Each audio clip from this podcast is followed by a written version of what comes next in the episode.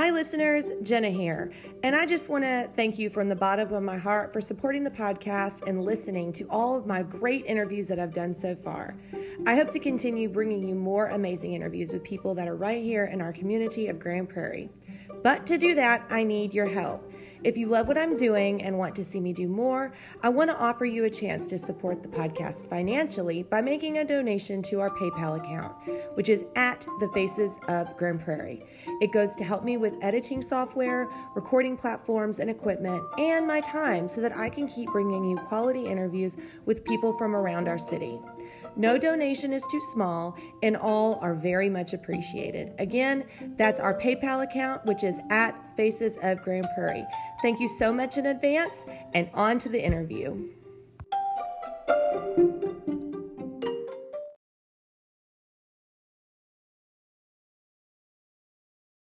Hey guys, it's Jenna, the host of this podcast, Faces of Grand Prairie.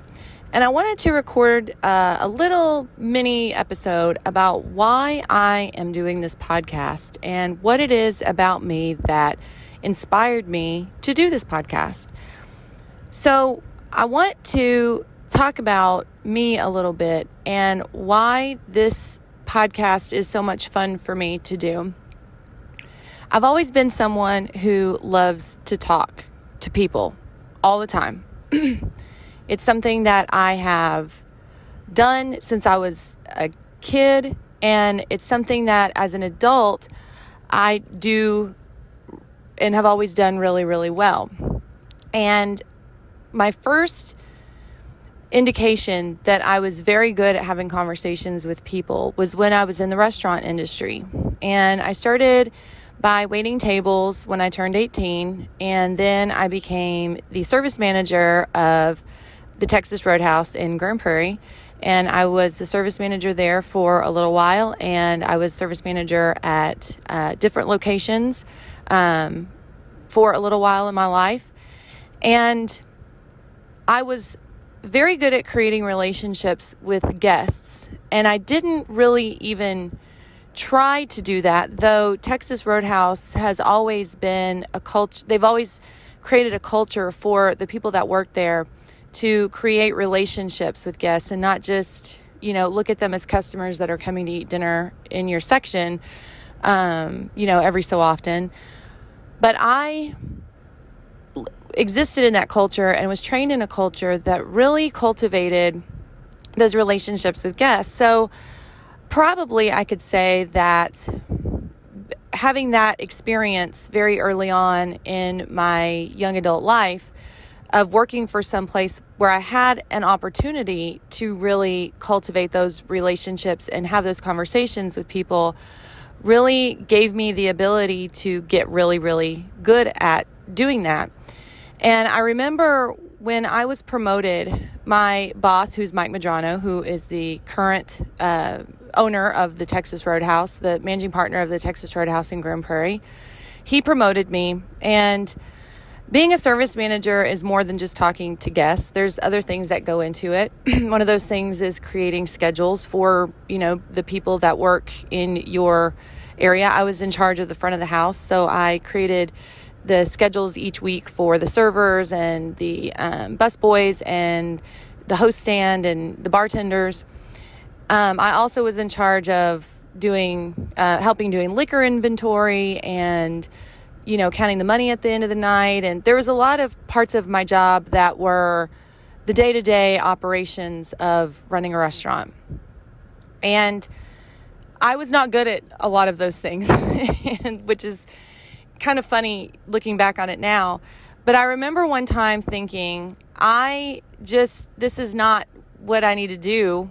This, this job is just not well suited for me because other service managers did those things really well. And I just did not. I was always late with my schedules. I was always, you know, I, I never took very seriously some of those aspects of my job.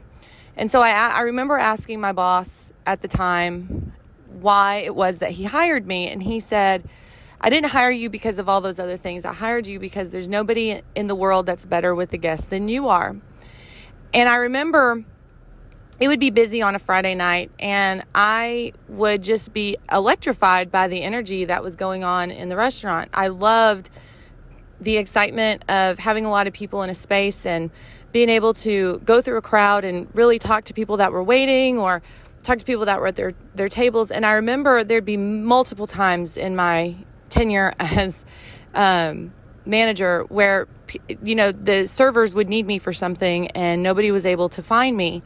And lo and behold, I would be at table 334 having talked to a guest for the last 30 or 45 minutes about something random. I don't even know what it was. It'd be somebody that I just walked by and asked how their how their meal was and then I would strike up a conversation about some random topic and I would end up sitting down and just having these conversations and people were just you know, floor that I just wasn't available to do other things that I should have been doing because I was the manager, obviously. I wasn't the social director at the Texas Roadhouse, I was the service manager. Um, but those conversations led to a lot of guest loyalty and it led to people feeling like they were a part of that particular restaurant and the environment. And they were a part of the culture because they knew who the manager was and I would remember them when they would come back in and we would have those conversations again. And it happened all the time. And I didn't realize how much of an impact that that had until later when people would talk about it later. And I can't tell you how many people would come up and go, Oh, I remember you from, you know, Texas Roadhouse. And you sat down with us and talked about whatever random topic it was. And I remember when I was about 25, I read the book How to Win Friends and Influence People by Dale Carnegie. And it was an old book that he wrote several decades ago, and it's been reprinted and updated since then numerous times in numerous editions. But I remember reading that when I was 25. And I read the whole thing in a very short period of time. And I remember thinking to myself, this is exactly, if, if I could explain my brain and how it works, it would be this book. And it was all about how to connect to other people, how to, um, how to have be a good conversationalist, how to network, how to talk to people. And I just realized that it came so naturally to me. That all was something that people had to learn how to do and I just knew exactly how to do it. And it was something I took for granted for a long time.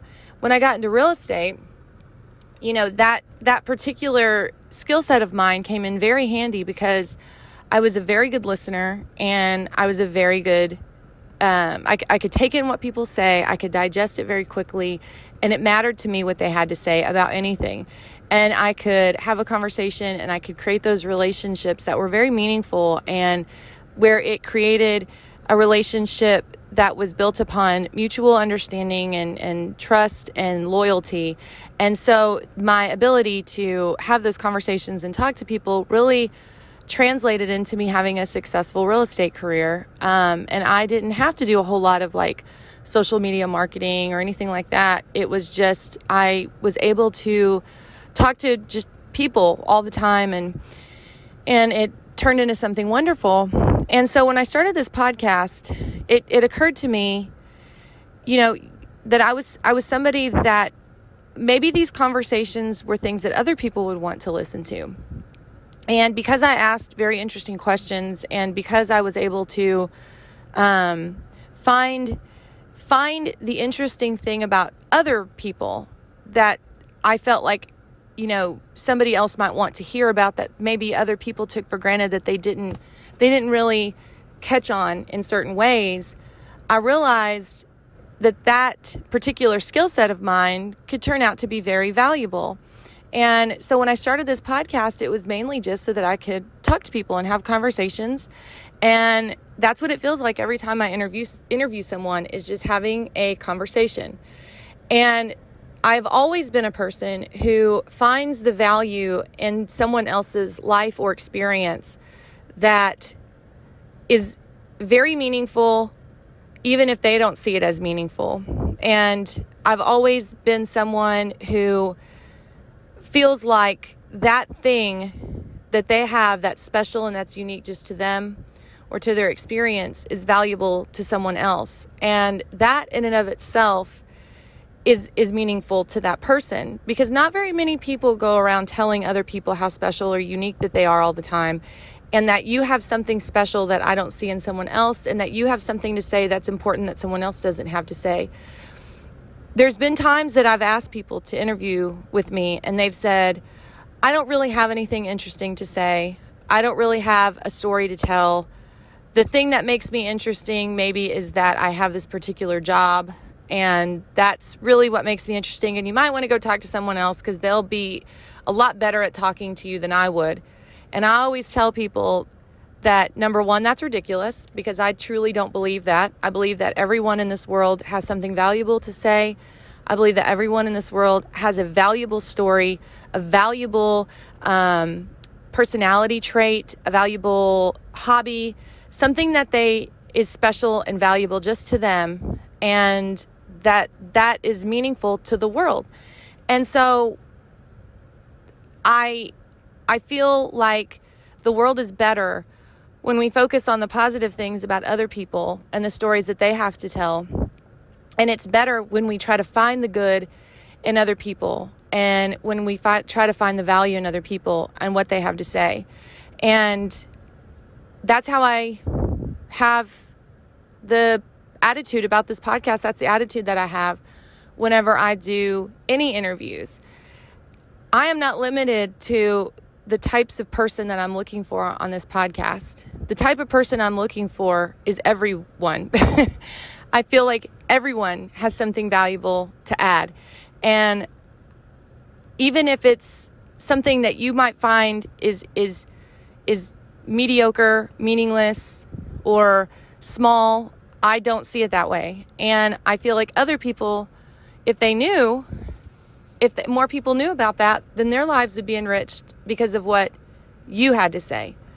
So if you're listening to this podcast and I come to you one day and say, Hey, I feel like you really should be a guest on the podcast, it's because I truly mean it. And it's not because I'm trying to create more content. And it's not because I just have a spot to fill. It's not because of that at all in my mind, I have an infinite number of people to ask questions about because there's so many people in Grand Prairie that have something to add to our community and to the conversation.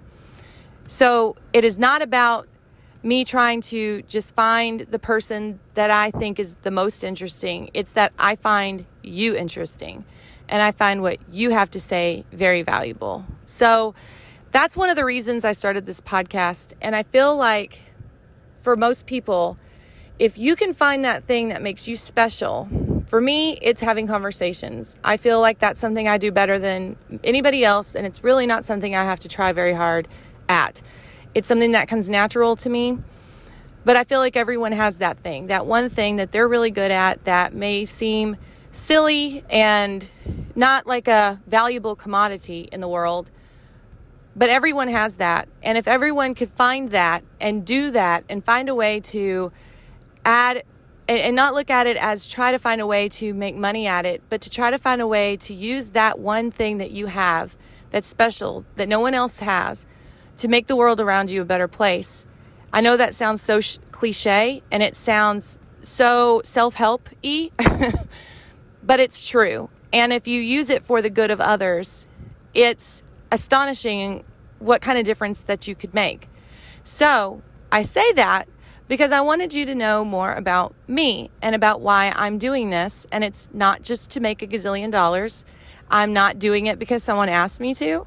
I'm not doing it just because I'm trying to find a way to fill time. I'm doing this podcast because I truly, truly love and am passionate about talking to people in this world. And so I just really appreciate everyone that's listening. I hope this helps you learn a little bit more about me and my motivations. And I look forward to providing you more interviews with interesting people that live in your community because there are so many of them.